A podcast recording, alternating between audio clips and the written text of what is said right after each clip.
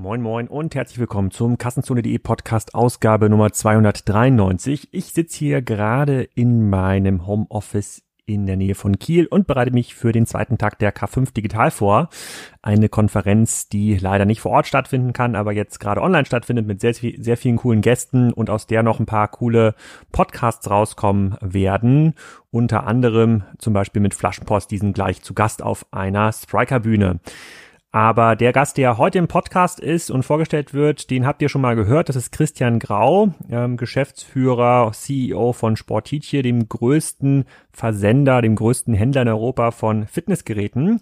Der kann natürlich einige spannende Geschichten zu Corona erzählen und den habe ich vor Ort tatsächlich getroffen. Nicht bei seinem Headquarter im Schleswig, sondern auf dem Waterkant Festival in Kiel. Das ist natürlich auch ausgefallen, aber die haben so ein Studio aufgebaut gehabt und da hatte Gäste eingeladen, unter anderem den Habeck, den Bürgermeister von Kiel und äh, mich und Christian Grau. Wir durften auf der Bühne stehen und dem Waterkant-Publikum ein bisschen was erzählen. Das war sehr unterhaltsam. Es war auch äh, äh, wieder sehr, sehr lehrreich. Äh, äh, Christian hat wirklich eine Menge Einsichten in den Markt und würde euch gleich erklären, wie das ganze Thema Versand von Handelsscheiben und Neukundengewinnung in Zeiten von Corona für ihn funktioniert hat. Ist wirklich ähm, sehr, sehr, ähm, sehr, sehr cool. Und falls ihr noch ein paar Podcasts sucht, so über die Sommerferien, da möchte ich euch nochmal die Wimlex Show, das ist ja mein zweiter Podcast, auf Englisch ans Herz legen. Da haben wir in den letzten Wochen ziemlich viele coole Gäste äh, gehabt, zum Beispiel äh, den Online-Chef von Hacklöfs, das ist die führende Outdoor-Performance-Marke. Der Podcast, der letzte Woche live gegangen ist, kam von Volvo. Da haben wir über das Care by Volvo-System ähm, gesprochen mit dem zuständigen Manager aus Stockholm und in äh, zwei Wochen ist unter anderem der Gründer von Mano Mano, der größten DIY-Plattform Europas, äh, ähm, dabei. Extrem coole Geschichte und wahrscheinlich eines der nächsten Unicorns in Europa. Also sucht, sucht einfach mal nach der Wim Lex Show und dort findet ihr Gäste, die über den deutschen Tellerrand hinausschauen, beziehungsweise außerhalb von Deutschlands ihren Schwerpunkt haben. Und da kommen in nächster Zeit noch viele, viele mehr. So, jetzt aber erstmal viel Spaß mit Sport Tietje. Und wenn ihr noch mehr Content braucht, dann klickt rein bei Wimlex oder schaut euch mal an, was die K5 produziert hat. Wenn ihr diesen Podcast hört, die meisten von euch wird die K5 Digital wahrscheinlich ja schon zu Ende sein. Hallo äh, Christian. Hallo Alex. Wir haben uns ja schon im letzten Jahr einmal äh, getroffen. Äh, für diejenigen, die noch nicht so viel Kassenzone verfolgen, ähm, äh, darum geht's immer um Handelsgeschäftsmodelle, um Leute, die äh, Geräte, Waren, Marken an Kunden bringen und äh, ähm, ich erzähle immer ganz gerne, wie wir uns kennengelernt haben. Und so habe ich äh, inspiriert durch einen Urlaub auf Mallorca irgendwann den Wunsch entwickelt, so einen Water Rower, also eine Rudermaschine zu äh, kaufen. Und Water Rower ist auch eine Marke und habe dann rausgefunden, äh, dass ihr da sehr, sehr dominant seid im Onlinehandel. Und dann habe ich dich in Schleswig dann besucht und dann haben wir ein bisschen über euer Geschäftsmodell äh, ähm, gesprochen. Da musst du gleich mal ein bisschen erzählen, wie das genau eigentlich ähm, aussieht. Im Kern soll es heute darum gehen, wie sieht eigentlich Sport und Fitness Handel und Tun äh, vor, während und nach Corona aus. Da hast du, glaube ich, in den letzten mhm. Wochen auch mehr gelernt, als dir lieb ist, wahrscheinlich. Oh ja. Und dann gucken wir vielleicht mal so ein bisschen die Glaskugel in die, äh, in die Zukunft, was wir daraus machen können und wie sich vielleicht auch unser Konsumverhalten in dieser Industrie ändert. Aber vielleicht erzähl mal zwei, drei Worte zu dir und zur Sportitie Group, damit die Zuhörer des Livestreams und der mhm. Aufnahme mhm. nochmal ein bisschen zuordnen können, was du eigentlich machst. Gerne, ja. Hallo, auch von meiner Seite. Ähm, ja, mein Name ist Christian Grau. Ich bin 44 Jahre alt wie meine Frau sagt, glücklich verheiratet und glücklicher Vater von zwei Kindern. Ähm, ich bin von der Grundausbildung her Informatiker oder hätte mal einer werden sollen, ähm, Basketballer von meiner Historie und habe äh, vor 24 Jahren im Sportgeschäft des Cousins meiner Mutter mal angefangen zu jobben. Internetseite aufgebaut 2000 für die Nische Fitnessgeräte, weil wir gedacht haben, naiv damals, Amazon wird irgendwann statt einem Buch auch mal einen Turnschuh in so einen Karton reinpacken, aber so eine große Kraftstation konnten wir uns schwer vorstellen. Ähm, das Ganze ist durchs Internet 99, 2000 explodiert und aktuell haben wir 700 Mitarbeiter, 67 Standorte in neun europäischen Ländern und sind klarer Marktführer für Heimfitnessgeräte in Europa. Umsatzregion dreistelliger Millionenbetrag. Genau, also um da Tim zu korrigieren, nicht einer der führenden Retailer, sondern der führende Retailer, insbesondere wenn es das, äh, ja, das Thema Fitness äh, mhm. Fitnessgeräte geht. Und man muss, glaube ich, ein bisschen zurückdrehen. Die meisten Gäste im Kassenzone-Podcast haben ja deutlich so Mitte der 2000er angefangen. Ihr habt ja angefangen, als noch Webseiten wie ähm, Alta Vista und T-Online relevant waren für die Suche, oder? Du genau. hast ja quasi nicht direkt mit Google-Optimierung angefangen. Nee, genau. Also bei uns war Google damals noch wirklich in den Kinderschuhen. Also äh, gängig gesucht hat man bei uns mit T-Online. Und wenn man bei T-Online nach Kettler, das war damals so die bekannteste Heimfitnessgerätemarke, gesucht hat, waren die ersten 177 Treffer wir. Und mhm. bei Fireball, das war die zweitwichtigste, hatten wir halt die ersten 20, 30 Positionen weil damals war Optimierung einfach, man musste nur eine tagesaktuelle Webseite haben.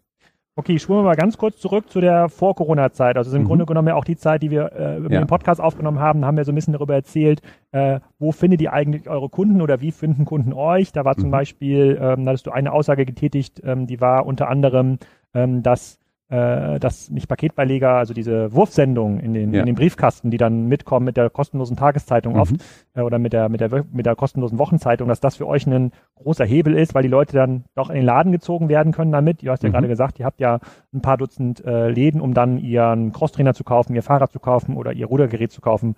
Äh, ähm, wie ich, ist das, ist das so richtig dargestellt oder wart ihr vor Corona auch schon sehr stark online ausgerichtet äh, und habt dort mhm. die meisten Kunden eigentlich gewonnen? Ja, also Kernweg für uns, neue Kunden zu finden, ist online. Also wir kriegen sicherlich 60, 70 Prozent unserer Kunden über Online, über Suchmaschinen, Shopping etc. Ähm, dann haben wir ein starkes Programm ähm, mit zufriedenen Kunden und Weiterempfehlungen. Das heißt, wir leben von der positiven Kundenwunscherfüllung und der Weiterempfehlung an die Bekannten, haben zusätzlich aber auch Printwerbung, ähm, Kooperationen etc., mit mhm. denen wir aktiv sind. Kannst du mal ein bisschen aus deiner Sicht erzählen, wie du dann den äh, Februar, März erlebt hast? Also wann war so die erste, der, der, erste Moment, wo du gesagt hast, oh shit, das wird wahrscheinlich mein Geschäft auch ganz signifikant äh, beeinflussen? Also bei uns fing das Ganze im Januar an. Im Januar ist, Ende Januar ist die ähm, ISPO, das ist so die Weltleitmesse des Sports in München und zeitgleich waren die ersten Fälle bei Webasto in München. Hm. Und parallel haben unsere chinesischen Lieferanten dann schon die Nachrichten aus der Heimat geschickt. Wir haben selber auch Mitarbeiter in China und in Taiwan. Und einer unserer Mitarbeiter wohnt in Hubei. Das ist direkt bei Wuhan und war dann auch also komplett mit unter Quarantäne mit beeinflussen. Wir haben damals gesehen, auf einmal die Mitarbeiter kamen nicht in die Factories zurück. Das heißt, wir sahen, okay, eigentlich ist es erstmal ein asiatisches Problem und wir haben angefangen, direkt ab Ende Januar schon Mengen zu allokieren von allen europäischen Distributeuren, die noch Ware hier haben, haben unsere Vorordern erhöht, weil es halt einfach dauern wird, bis die Produktion wieder anlief.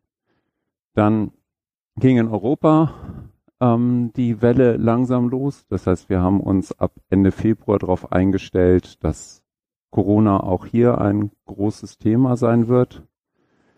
Und dann kam so ab der zweiten Märzwoche eine ungeahnte Welle. Also wir haben selber nicht mit dem Lockdown so schnell hier gerechnet. Wir haben es in anderen Ländern ganz extrem gesehen. Also wir haben in UK, in Spanien und in Frankreich halt auch Mitarbeiter und Stores in UK und in Frankreich ähm, wo dann von jetzt auf gleich alles runtergefahren wurde, alle Fitnessstudios geschlossen wurden. Wir sind spezialisiert auf Heimfitnessgeräte. Und wenn jemand, der im Studio Spinning macht, auf einmal auf Monate nichts mehr bekommt, dann ist da auf einmal eine Online-Nachfrage, die irre ist. Genauso für Handeln, für Rudergeräte. Und ab dem 14., 15. März ist das Ganze online explodiert. Das ist ja auch so ein bisschen die Aus, das spiegelt ja auch in die Aussage, die der Alexander Birken getätigt hat von Otto. Der hat gesagt, er, er vor Corona hätte sich nie vorstellen können, wie viele Waschmaschinen noch in Deutschland ja. äh, benötigt werden. Ähm, siehst du das dann eins zu eins so? Also sind das, also ich glaube, Handeln war auch in diesen diversen Listen, die man mhm. online sehen kann. Also was sind meistgesuchte Suchbegriffe? Ja. Äh, Brotbackmaschine war auf Platz eins. Äh, mhm. Das erklärt auch so ein bisschen, warum es überall so ein Mehl, ja. äh, so Mehlengpass äh, äh, gab. Aber Handel war, glaube ich, auch schon in den, in den Top Ten. Also hat sich das dann direkt bei euch gespiegelt, wo du sagst, okay, Läden sind zu, Fitnessstudios äh, sind zu. Ja. Ich glaube, die waren ja Fitnessstudios, waren es, glaube ich, sogar noch vor den Läden Ja. äh, zu und hast im Shop gesehen, okay, Nachfrage steigt und du bist vielleicht bei einigen Produkten schon sofort auf Rot, was die Lieferfähigkeit angeht. Also in UK haben wir Mitte März an einem Tag so viel Online-Umsatz gemacht wie im gesamten Februar. Hm. Es wurde alles gekauft. Und wir haben also, ähm, es sind nicht die hochpreisigen Geräte wie der Waterrower oder ähnliches, sondern es waren viele Hantelscheiben, Kettlebells, günstige Indoor-Cycles, ähm, die je nachdem, wie stark ein Markt vorher runtergefahren wurde, auf einmal von den Leuten online bestellt wurden für zu Hause. Also in Ländern wie Frankreich oder Spanien durften die ähm, Einwohner ja über Monate nicht raus aus der Wohnung. In Frankreich war es so, dass du Sport eine Stunde am Tag in einem Umkreis von maximal einen Kilometer um deinen Wohnort machst. Wenn du im Zentrum von Paris wohnst und gerne läufst, klappt das draußen nicht mehr. Und, und äh, jetzt sind ja in einigen Ländern diese Lockdowns ein bisschen ähm, ja, gelockert oder äh, Mhm. aufgehoben. Siehst du dann, dass die Umfrage dann sofort wieder runterfällt? Ich glaube, Fitnessstudios in Deutschland sind ja auch wieder auf mit bestimmten Hygiene, Hygieneregeln. oder merkst du, dass die Leute jetzt angefangen haben, sich über die Handel auch zu Hause das Thema Fitnessstudio zu erschließen und jetzt auch anfangen, die größeren Geräte zu kaufen? Also es war vorher schon immer so, dass sich Heimfitness und Studiofitness nicht ausgeschlossen hat, sondern Mhm. viele haben in Ergänzung einfach etwas zu Hause. Also für eine Ausdauereinheit fahre ich nicht unbedingt ins Studio, das mache ich gerne zu Hause. Ähm, für uns, ja, es ist eine im Moment eine recht heftige Situation, nachfrageseitig, aber halt auch an Anforderungen an uns, an unser Personal, ähm, an unsere Stores, die wir auch haben, betreiben. Ähm, und wir sehen, dass die, ja, das Sicherheitsbedürfnis der Leute einfach sehr hoch ist. Wenn ich mir ein Fitnessstudio vorstelle, ähm, dann habe ich doch eine ziemliche Hemmschwelle da reinzugehen und die Sicherheitskonzepte sind nicht unbedingt schlüssig. Mhm. Du kannst nicht duschen, du kannst nicht in die Sauna. Indoor Cycling wird es auf absehbare Zeit nicht geben, aus meiner Sicht gut ist, weil man sehr intensiv ein- und ausatmet und mit einer Maske vorm Gesicht kannst Also du es dieses nicht Spinning. betreiben. Spinning, Mhm, genau. Okay. Hm? Ähm, das wird nicht gehen und gerade Freihanteln. Wenn du also beim Hanteltraining dir überlegst, jetzt habe ich da meine Langhantelstange, die muss ich erstmal abwischen, dann wische ich jede Gewichtsscheibe vorher ab, ich wische die Bank ab, auf die ich lege und wenn ich meine Gewichte wieder zurückbringe, mache ich das wieder genauso umgekehrt. Das kann nicht funktionieren. Und die Leute fühlen sich unsicher und viele Leute, gerade aus Risikogruppen, werden auch nicht ins Studio zurückkehren. Mhm. Würdest du dann sagen, äh, der Monat vom Monat Vergleich, also du, ihr seid ja, wir hatten ja im Podcast drüber gesprochen, ihr seid ja äh, sozusagen ähm, stabil zweistellig äh, gewachsen, year over Mhm. year. Ist das, ähm, ist das so geblieben? Also wenn du zurückguckst auf März, April 19, ähm, konnte quasi dieser Online-Effekt, konnte der die geschlossenen Filialen ausgleichen oder überkompensieren?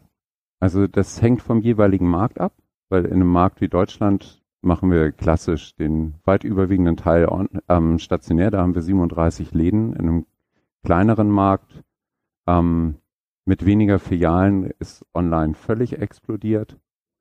Ähm, es sind einzelne Segmente, die sehr stark sind. Also am Anfang waren es so Indoor-Cycles oder Hanteln, Gewichte. Mhm.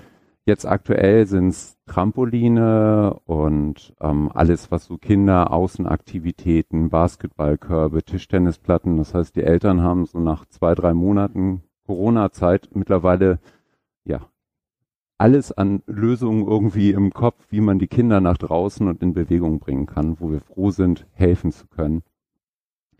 Ähm, es ist eine herausfordernde Zeit und jeder Markt ist unterschiedlich. Also es gibt Märkte, wo online einfach völlig explodiert ist in dieser Corona-Phase, gerade mit einem harten Lockdown wie in Italien oder Spanien, ähm, was aber auch nicht uns so viel Spaß macht, einfach ein paar Hanteln nach Süditalien zu schicken.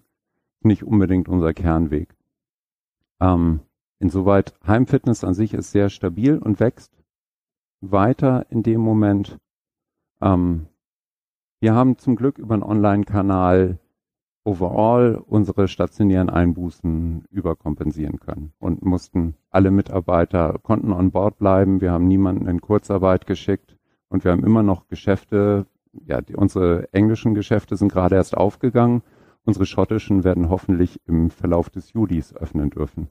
Hm, ich hatte gestern ähm, einen Podcast aufgenommen mit dem Bastian Siebers, dem CEO von äh, Babymarkt. Auch mhm. ähm, ähnliche, Umsatz, äh, ähnliche Umsatzregion wie ihr. Die wollen dieses Jahr so Richtung 200 Millionen ähm, kommen. Es hat auch super funktioniert. Also mhm. äh, ähm, die um, äh, er meinte, er hat Corona hat ihm 18 Monate äh, gespart in der Geschäftsentwicklung. Also wenn er quasi hat jetzt Wachstum hingelegt, was er sonst eigentlich in 18 Monaten mhm.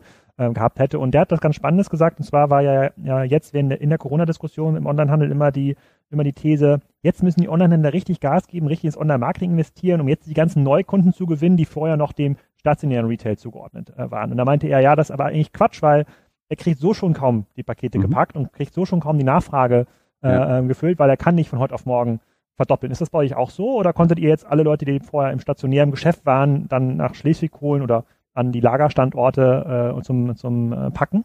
Also wir haben in der Corona-Zeit am Anfang auch, um unsere Mitarbeiter zu schützen, einfach erstmal alles Marketing eingestellt. Einfach weil die, wir, wir gar nicht hinterherkamen, die Aufträge zu erfüllen in dem Moment. Wir geben auch offen Lieferzeiten im Moment an. Also aktuell sind wir bei zwei bis zwölf Werktagen Verzug. Ähm, und es, es ist nicht so, dass es so wie Black Friday ist. Black Friday weißt du vorher, im November kommt irgendwann Black Friday, da bereitest du dich Monate drauf vor. So ist auf einmal mit einem Vorlauf von ein, zwei Wochen ist Corona da. Ja, Black March. Ähm, deine, genau, deine ähm, Risikokandidaten ähm, schickst du ins Homeoffice. Du hast Verunsicherung, ähm, Emotionalität, die irgendwo mit das Ganze behindert und du bist in der Logistik und im Lager auch gar nicht darauf vorbereitet. Also von daher ähm, aktiv rausgehen, werben tun wir im Moment gar nicht. Hm. Wir fahren das jetzt vorsichtig wieder hoch, aber unsere Marketingabteilung hat die ersten Wochen im Lager mitgeholfen. Und spannenderweise mit einer super Performance. Also die haben Pakete rausgehauen ohne Ende.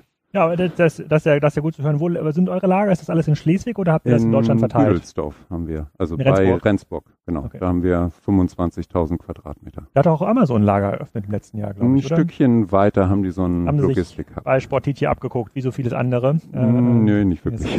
Ähm, okay, also da habt ihr das Marketing mhm. eingestellt, was ich extrem gut finde, aber ändert sich dann jetzt auch äh, jetzt nach dem Lockdown, jetzt fährt der Online-Shop wieder hoch, jetzt kann man mhm. wieder anfangen, über Neukundenakquisitionsstrategien äh, ähm, nachzudenken. Ähm, Habt ihr das Gefühl, dass sich eure Ausrichtung, insbesondere sozusagen diese Omnichannel-Balance, über die haben wir auch ja. viel gesprochen im ersten Podcast, dass sich das verschiebt, weil du hast ja auch glaubwürdig na nachgewiesen, dass es schon einen großen positiven Effekt hat, diese Läden zu betreiben, insbesondere für Leute, ähm, die, ähm, die ja alle zwei, drei Jahre vielleicht was mhm. Größeres mhm. mal kaufen. Klassisches Investitionsgut, die wollen es einmal angucken, an, ausprobieren, ja. höhere Conversion Rate, aber verändert Corona jetzt deine Sicht darauf? Also Corona hat noch mehr Leute auf den Online-Kanal gebracht, was aber für uns gut ist, weil es einfach ein Kanal ist, über den wir unsere Kunden erreichen können und dann auch lenken können. Und wir haben auch in der hm. Phase, wo Läden geschlossen wurden, haben wir unsere Mitarbeiter in den Standorten weiter beschäftigt. Die haben von da aus dann per Telefon ähm, den Kunden geholfen, die haben E-Mails bearbeitet. Und jetzt wo die Läden wieder auf sind, helfen die halt auch den Kunden vor Ort, einfach Geräte auszuprobieren. Also so ein Fitnessgerät ist erklärungsbedürftig und es ist halt nicht wie ein Fernseher, wo du 30 verschiedene Tests lesen kannst. Ähm, beim Laufband möchtest du halt schon wissen, wie fühlt sich das an, wie stabil ist das, wie gut gedämpft ist das und das kannst du online nicht unbedingt sehen. Insoweit ist es immer gut, in Laden um die Ecke zu kommen und es da einfach zu sehen. Also wir merken einfach nur, Corona ist ein ähm, Vorantreiber von Online gewesen und es pusht einfach Heimfitness, weil mhm. ich hm. dann zu Hause zu meiner Zeit trainieren kann, ohne irgendwelche Bedenken. Also ich kann sicher in meiner Umgebung zu meiner gewünschten Zeit trainieren, was ich im Fitnessstudio im Moment nicht habe. Also mhm. per App einen Slot buchen und dann eine Stunde hinkommen, schon vorher umgezogen sein und danach wieder umgezogen zurück. Mit Maske und Abstand trainieren ist halt nicht gleichwertig. Hat das im Online-Bereich Auswirkungen auf die Retourenquoten gehabt? Positiv oder negativ? Also positiv kann ich mir vorstellen, die Leute waren froh, was zu bekommen. Negativ, dass Leute haben sich die Handel bestellt, die eigentlich nicht so klassische Handelkunde waren, haben dann doch mhm. gemerkt, so schicke ich dann wieder zurück nach der Woche. Also ja, das ist eine super spannende Frage, weil in der Tat, das war auch bei uns so eine der Fragen, die wir uns gestellt haben. Ähm, die Retourenquote ist geringer geworden, weil die Kunden froh waren, was zu haben und ähm, der Eigenwille des Kunden, wenn etwas war mit dem Gerät, ähm, es selber mit zu reparieren, mit Ersatzteil zuschicken, mit Videotutorial, war einfach groß, weil niemand einen externen Techniker im Wohnzimmer haben wollte und es ja auch schwierig war für die Techniker überhaupt ähm, Hotelzimmer zu finden, hm. um dann unterwegs zu sein. Also da haben wir gemerkt, das war ähm, positiv auf Retouren etc. Hm. Aber ja, auch da, wenn es eskaliert ist, ist es in so einer Zeit dann auch extremer. Also ist bei uns so wie, wenn draußen 35 Grad sind und ein Kunde hat eine Reklamation, dann explodiert der Kunde sehr schnell. Und ja. wir haben in der Phase auch einige Kunden gehabt, die eine Herausforderung für unser Servicepersonal waren. Kannst du mal ein paar Beispiele geben? Dann, also wenn du aus Großbritannien eine Mail kriegst, die Reklamationen betrifft und am Ende steht der freundliche Gruß Get Corona and Die, hm. dann weil das Gerät nicht funktioniert hat? Weil, oder was war genau, der Anlass? Irgendetwas hat nicht funktioniert und er musste ein paar Tage warten. Oder du schreibst auf die Webseite, was bei uns in der Spitzenzeit war, wir haben Verzug von vier bis 24 Werktagen und drei Tage nach Bestellung kriegst du eine Reklamation oder einen Eintrag in einem Kundenportal, in dem dann drin steht, hier Sportiti ist scheiße, weil die schaffen es nicht schnell zu versenden, andere kriegen das auch hin. Auf solche Phasen müsst ihr vorbereitet sein. Okay, ja. ähm, auf Corona, also hätte jemand mir das vorher gesagt, ja, mhm. aber ähm, man kann sich nicht einstellen. Wir können nur versuchen, bestmöglich zu agieren. Hat Corona einen Effekt auf euer Sourcing nach vorne raus, wo ihr sagt, okay, weil das ist ja auch so ein Thema, was man jetzt immer wieder äh, diskutiert bekommt, ähm, die Lieferketten werden irgendwie anders gemanagt, man versucht sich da nochmal ein paar Backups äh, zu erzeugen. Ich kann mir vorstellen, dass eure Geräte ja wahrscheinlich ähm, ganzheitlich schon in, der, in einzelnen Fabriken gebaut werden, wo man dann sagt, okay, dann suche ich mir nochmal eine zweite Fabrik in einem in einer anderen Region, in Europa mhm. zum Beispiel, damit ich da besser, äh, besser austauschen kann im Zweifel? Hat das irgendwelche Effekte bei euch erzeugt? Oder sagst du, nee, es wird sowieso alles in Asien produziert, also so, so viel anders machen könnt ihr das gar nicht? Also wir haben äh, unterschiedliche Lieferanten. Ähm, unsere Eigenmarken kommen aus 20 verschiedenen Fabriken in Asien. Ähm, da sind wir über die, Religio äh, über die Region relativ gut ausbalanciert. Wir haben aber auch viele ähm, Lieferanten, die irgendwo lokale Klumpen bilden. Also unsere Rudergeräte kommen zum Beispiel aus Amerika ähm, und da haben wir zwei Regionen getroffen für unsere beiden größten Fremdmarken, die beide von Corona stark betroffen waren, wo es also Verzögerung gibt. Ähm, Tischtennis gibt es im Wesentlichen zwei große Produzenten. Der eine sitzt in Frankreich, der war mit Corona, mit dem Lockdown. Für Schläger und Platten oder? Für äh, ähm, Platten. Hm? Ähm, Frankreich war Cornio, ähm, die fahren jetzt vorsichtig wieder hoch und der andere sitzt in Ostdeutschland, der fertigt für viele Marken, wo wir dachten, okay, da sind wir relativ safe, aber die Holzplatte ist auch wieder ein Zulieferteil und das, die kommt aus Asien. Und dadurch sind jetzt die gängigen Tischtennistische erst wieder ab September lieferbar.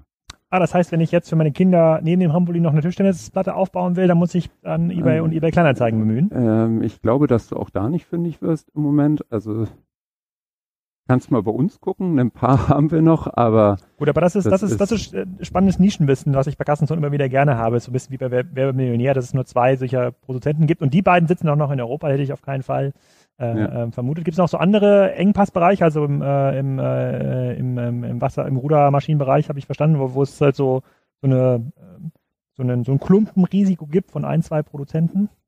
Also es gibt ähm, auf, auf dem Hochqualitätsniveau gibt es immer nur wenige Produzenten. Hm.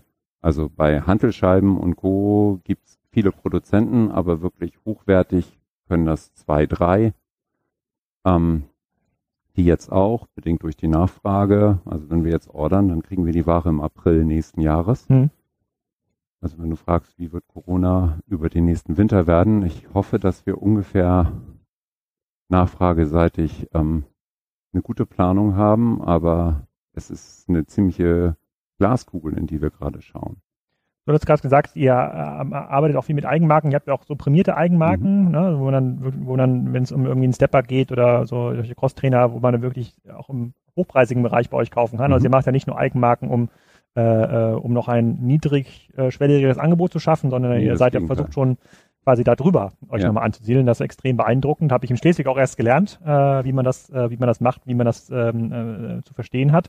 Ähm, wie schätzt du denn jetzt, es kommt ja im digitalen Bereich, ich kam ja jetzt in den letzten Monaten, im letzten Jahr ja eine neue Marke, äh, gerade zu extrem viel Aufmerksam Aufmerksamkeit, Peloton, mhm. ähm, die ja mit einem Hardware plus Softwareangebot ja. äh, in den Markt kommen, wo dann, wenn man sich mal die Zahlen anguckt, das Geschäftsmodell anguckt und denkt so, hm, wie kann das eigentlich funktionieren, wie kommt so eine hohe Bewertung zustande. Mhm. Am Ende des Tages ist es ein gutes Rad, ja, mit ja. einem Tablet drauf, äh, ähm, äh, wo man dann 24 Stunden sagen Trainings eingespielt werden, äh, mhm. zentral, also nicht individuell. Äh, wie schätzt du sowas ein? Ist das was, wo du sagst, so, ja, das hat das, das hätte eigentlich Sport hier rausbringen müssen, oder wo du sagst, nee, das glaube ich nicht, weil ABC? Ja, also ich, ich finde es generell ein ähm, spannendes Konzept. Ähm, das Rad ist okay, gibt es qualitativ besser. Ähm, das interaktive Konzept mit den Live-Classes, das ist toll, was Peloton da macht. Also gerade die virtuelles High Five geben etc., das setzen die gut um, aber der Preispunkt ist heftig. Also was kostet so ein Rad? 2400, 2500 Euro, aber du kannst es nur mit einer Online-Mitgliedschaft ähm, buchen, die dann auch so 35, 40 Euro monatlich kostet. Pro Monat, ah, okay. Ja. Und, dann habe ich Zugriff auf beliebig viele Kurse oder zehn Klassen du, pro Tag? Oder? Ja, da kannst du rund um die Uhr strampeln irgendwo. Okay. Aber es ist schon ein Haufen Geld. Und Aber es gibt ja offensichtlich eine Zielgruppe dafür, die bereit ist, das zu zahlen ja. und die auch diese Art von externer Motivation braucht und die sagt, okay, die 40 Euro zahle ich gerne, mhm. weil äh, äh, kann ich auch im Fitnessstudio zahlen, aber ich kann es jetzt zu Hause machen, habe da meine äh, meine Trainer, den ich ja. gerne, äh, den, den ich, den ich gerne folge. Gibt es noch andere Entwicklungen im ähm, Sportbereich, wo du sagst, okay, das verschiebt noch mal ein bisschen den Markt, auch das verschiebt auch noch mal das verfügbare Budget in Richtung Online, weil das ist ja schon ein sehr spannendes Konzept, mhm. dass dann, dass es dann jemand schafft. Ich meine, dann da reden wir über 500 Euro äh, im Jahr oder 500 Dollar äh, im Jahr, äh, die ein digitaler Anbieter dem Sportbegeisterten ja. aus der Tasche ziehen kann. Das finde ich schon beeindruckend viel, äh, viel Geld. Gibt es noch andere Konzepte in dem Bereich? Also es ist nicht wirklich was komplett Neues, weil es vorher schon immer eine Art Personal Training ja auch gab, wo du zwischen 80 und 120 Euro die Stunde dafür bezahlt hast, dass du einen Trainer hattest, der für dich da war. Nur vorher ist der Trainer zu dir physisch nach Hause gekommen. Jetzt kommt er über deinen 21 äh, Zoll Screen ähm, zu dir und gibt dir wirklich das Gefühl, damit eingebunden zu sein. Ähm, du fragtest, ob ob wir das nicht auch hätten machen sollen. Ähm, das dreistellige Millionen Werbebudget dafür haben wir nicht ähm, und hätte ich auch als First Mover nicht investieren wollen. Mhm. Ähm, natürlich gibt es Entwicklungen in auch so eine Richtung und wir gucken uns immer an, was im Markt sich bewegt und mit unseren Möglichkeiten versuchen wir dann, das vielleicht noch einen Tick besser zu Okay, dann andere innovative Idee von mir. Ich versuche in dem Podcast mhm. auch immer zu helfen. Ähm, das ist nett äh, Wie du vielleicht mal gehört hast, ich, äh, wir reden ja viel im Podcast über Influencer und ich bin mhm. ein großer Pamela Reif-Fan. Also jetzt gar nicht äh, sozusagen von der Art des Contents, die sie macht, sondern ich finde, das ist so eine der, Influ eine der Influencerinnen, die ähm, das Medium richtig verstanden hat und die macht mhm. ja auch ein bisschen was im Bereich Fitness. Ja. Kannst du dir das vorstellen, mit solchen Influencern bestimmte Produkte, Marken zu entwickeln? Die, sind, die meisten sind ja im Nahrungsmittelergänzungs- äh, mhm. oder Nahrungsmittelbereich unterwegs, also eher so äh, niedrigschwelliges ähm, ähm, Segment, wo man sagt, okay, komm, ich kann mir gut vorstellen, so einen äh, Pamela Reif äh, ähm, Rad zu entwickeln oder äh, die Pamela Reif Rudermaschine oder für irgendeinen Fitness-Influencer wie Johannes Bartel, der auch im Podcast mhm. zu Gast war, äh, mit dem quasi die Johannes Bartel Hantel macht sowas Sinn? Gibt es schon sowas? Also wir haben das ja mal ganz klassisch konservativ mit einem Medium für unsere Kernzielgruppe gemacht. Unsere, unsere Zielgruppe ist so von, sag mal, Ende 30 bis 80 hoch. Mhm. Da ist Instagram noch nicht völlig angekommen. Mhm. Ja. Ähm, TikTok noch kilometerweit weg. Ähm, wir haben so äh, Kooperationen mit der Fit for Fun gemacht und ähm, anderen Medien. Ähm, die machen wir nicht mehr. Ohne jetzt.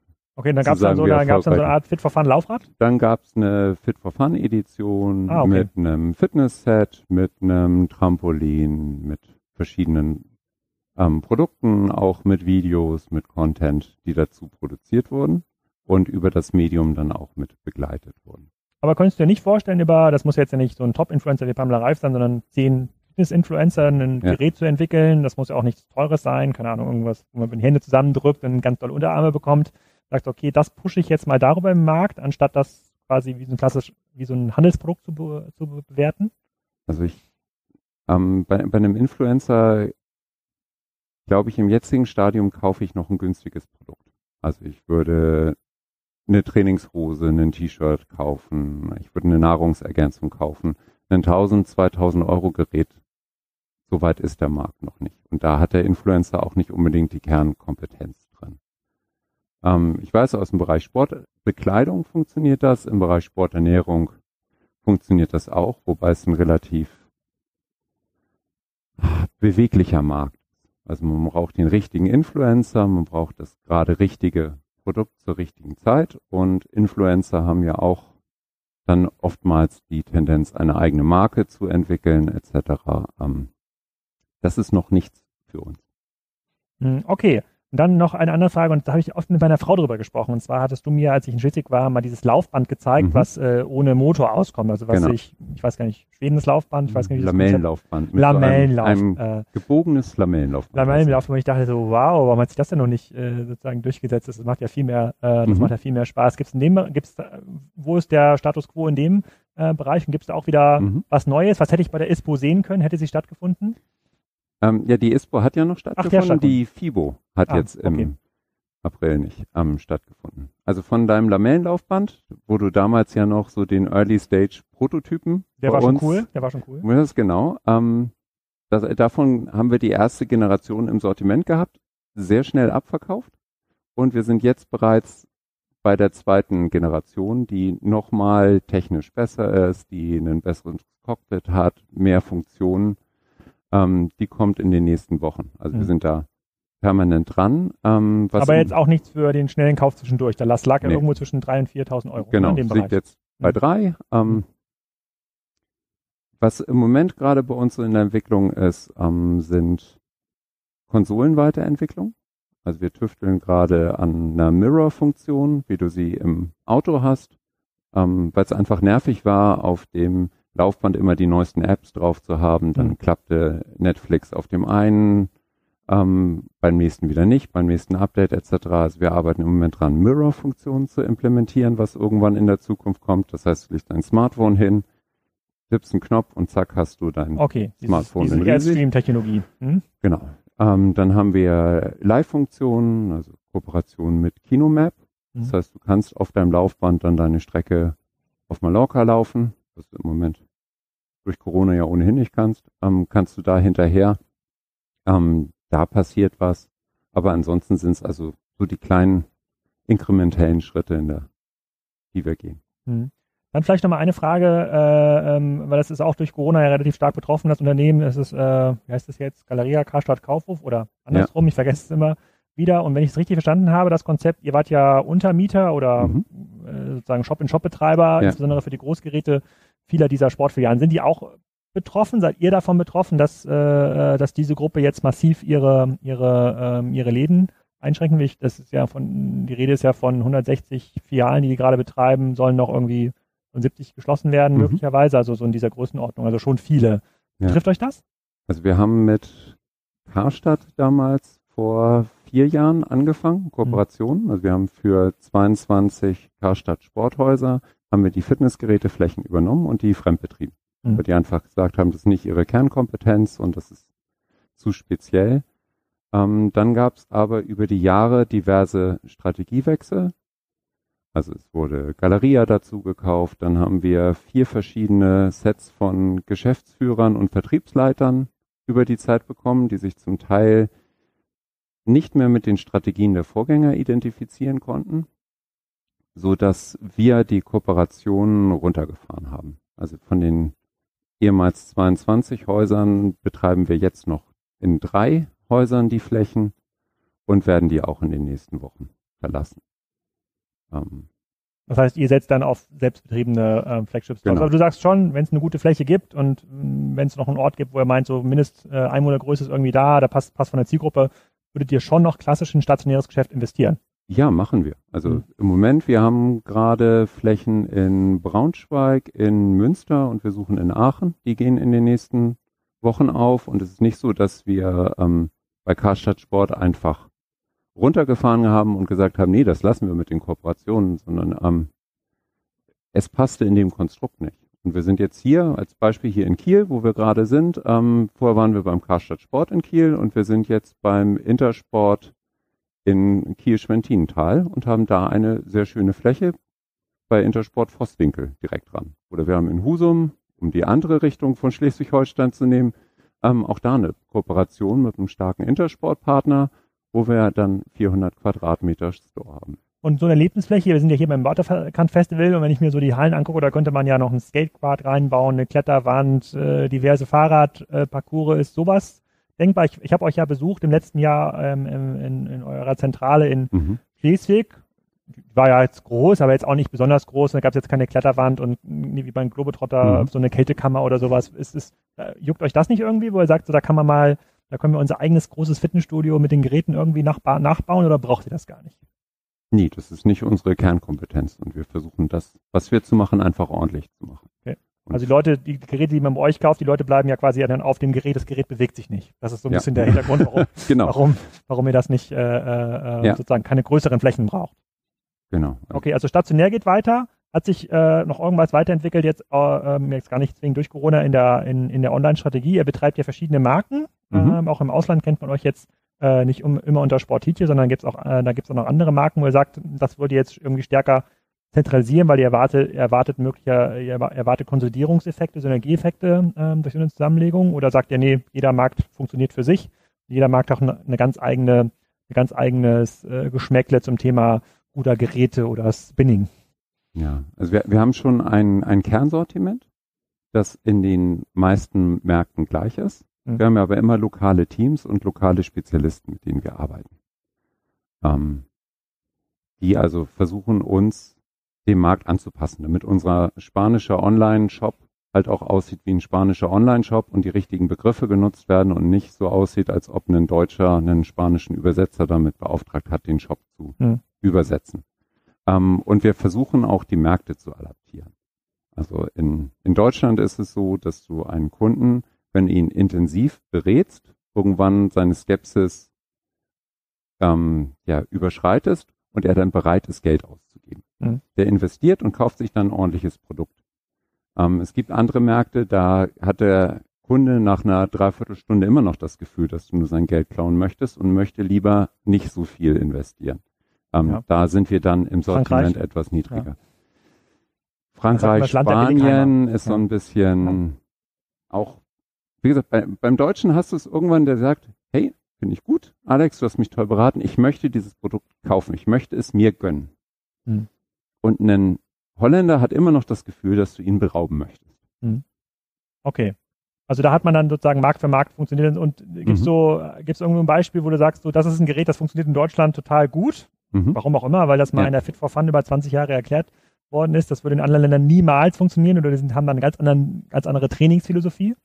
Also es, ja, bedingt durch die ähm, durch die Bedürfnisse der Kunden hast du unterschiedliche Produkte. Also in Deutschland kaufst du beim Trampolin immer ein Sicherheitsnetz dazu, weil du einfach nicht möchtest, dass dein Kind darunter fällt. Ja.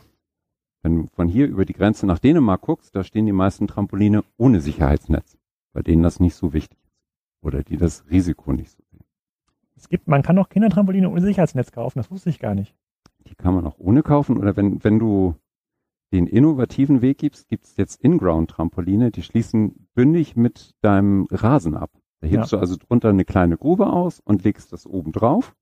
Und dann hast du weder eine optische Beeinträchtigung noch die Gefahr. Also da ist die Innovation dann noch einen Schritt weiter.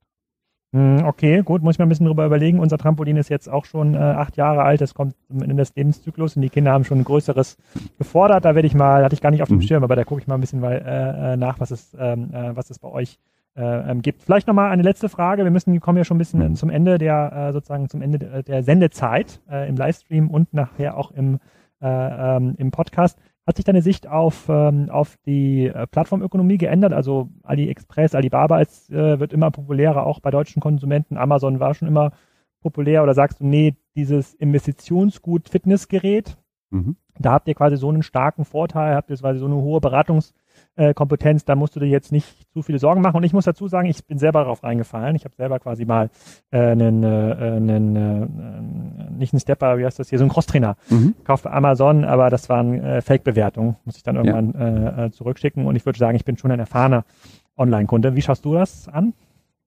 Ja, also wir, wir beobachten den Markt schon recht intensiv mit. Ähm, wir haben uns bewusst äh, dazu entschieden, nicht über Amazon anzubieten. Auch nicht eure Eigenmarken? Wir haben es in UK, wo wir eine starke Marke damals gekauft haben, Powerhouse Fitness. Das ist so da drüben. Der, die haben den ältesten Fitness-Shop, den mhm. ältesten Heim-Fitness-Shop in dem Bereich gehabt und die hatten auch Geschäft mit Amazon. Mhm. Ähm, das haben wir runtergefahren, weil einfach der Markt schwer zu kontrollieren ist. Man kriegt die Informationen schwierig rüber und es ist einfach nur ein Preis- und Billigkampf, bei dem der Konsument aus meiner Sicht nicht immer profitiert. Okay, dann noch eine, ich, mir, ist, mir ist noch eine Frage, die habe ich vorhin vergessen eingefallen. Du hattest gesagt, ähm, es rufen jetzt viele Leute an, die sich zu Hause ihr Fitnessstudio dann einrichten. Mhm. Du hast ja in unserem ersten Podcast da auch erzählt, ihr habt ja so einen, ja, ich würde es gar nicht B2B-Geschäft nennen, aber es, äh, sagen, es rufen Leute an, die sich vielleicht ein größeres Fitnesszentrum zu Hause leisten mhm. können, ja, oder ja. auf der Yacht. Mhm. Äh, die lassen das das von euch äh, gestalten. Hat das auch zugenommen? Ich meine, das sind Leute, die waren vorher auch nicht im Fitnessstudio, hatten das auch vorher, aber ja. wo die Leute gesagt haben, okay, ich baue mir jetzt unten doch nicht den Pool ein, ich will jetzt so ein richtig schönes Fitnesscenter. Hast du da eine Nachfrage plus gemerkt? Also wir haben im Premium-Bereich gerade zu Anfang von Corona, da haben wir gemerkt, die Leute waren recht schnell ähm, dabei, sich was Eigenes hinzustellen. Der ein, und, ein oder andere Zuhörer ist ja, sieht sich vielleicht selber im Premium-Bereich. Was muss ich da rechnen für so ein äh, gut ausgestattetes Fitnessstudio im Keller? Wo, wo fängt's an? Wo hört's auf? Also ein, ein günstiges liegt bei 1500 Euro hm. und die größten Studios, die wir eingerichtet haben für Heimkunden, liegen so bei 150.000. Okay, und wie viele Geräte sind dann da in so einem Studio drin? Das sind dann 20 Geräte. Okay, also wie ein richtiges Fitnesscenter dann eigentlich schon. Das war ein Scheich, der seinen Ballraum zu Hause okay. umgebaut hat. 150. Mhm. Okay, und dann, dann mit so einem Servicevertrag, wo man dann alle paar Monate mal hin muss, um die Schrauben nachzuziehen, ist das da, eigentlich auch ein ganz gutes Geschäft. Da kommt dann auch immer jemand vorbei und wartet das Gerät oder ja. wir schicken dir auch einen Trainer, der dir dann in dem Moment ähm, ja die Einweisungen gibt und dich auf Stand hält. Super, sehr cool. Also es freut mich, dass äh, ihr von der Corona-Krise nicht so negativ betroffen wart, äh, äh, dass jetzt, äh, dass ihr die Leute quasi wegschicken musstet in Kurzarbeit oder abbauen musstet, äh, vielleicht nach vorne hin auch viele Neukundenkontakte aufgebaut habt, die ihr dann konvertieren könnt von der Handel mhm. in das, äh, in das äh, Spinning Bike zu Hause. Ähm, äh, die Leute, die den Podcast dann nochmal bei Kassenzone hören, haben vielleicht eine Chance auf einen Gutschein. Das müssen wir gleich nochmal nachverhandeln, ob es da was gibt. Es gibt ja gerade nicht so viel äh, Geräte im Lager, die übrig sind, weil es gibt ja, ja immer noch das Produktionsproblem, mhm. äh, offensichtlich nicht auf Tischtennisplatten, das habe ich schon gelernt, aber vielleicht finden wir noch was anderes, eine Kleinigkeit, einen Ball oder sowas, äh, der nicht so schwer zu produzieren war. Vielen Dank an deine Zeit, mhm. vielen Dank, dass du den Weg hierher gemacht hast zum Waterkant äh, Festival und dann bis zum nächsten Update nächstes Jahr. Klasse, vielen Dank für die Einladung. Danke an euch. Ja, ihr habt die traurige Nachricht im Podcast gehört. Das Thema Tischtennisplattenanschaffung in diesem Jahr wird extrem schwierig. Da müsst ihr euch bis September, Oktober gedulden, aber wir werden da ein bisschen Abhilfe schaffen. Vielleicht können wir noch ein Trampolin verlosen. Da muss ich mit dem Christian nochmal ins Gebet gehen. Ähm, die nächsten Folgen hier bei Kassenzone sind unter anderem der CIO von Bosch, Siemens Haushaltsgeräte, also BSH, und der erzählt, äh, wie man diese Geräte extrem cool handeln kann, beziehungsweise sich das Handelsmodell von BSH auch verändert und ähm, was das Smartwerden von Geräten damit zu tun hat. Ähm, dann hören wir in den nächsten Wochen auch noch ähm, Alex Djordjevic von Foodist. Der hat ziemlich viele spannende Sachen zu erzählen. Der kennt sich auch ziemlich aus im Foodmarkt und äh, im August kommen noch so viele Podcasts zum Thema Food, da kann ich gar nicht mehr zählen, aber das wird wahrscheinlich auch eines der zentralen Themen in 2020 und 2021 werden. Also bleibt dabei, schaltet rein bei Wimlex, hinterlasst eine positive iTunes-Bewertung, wenn möglich, wenn ihr den Podcast wirklich mögt und ansonsten wünsche ich euch einen schönen Sommer.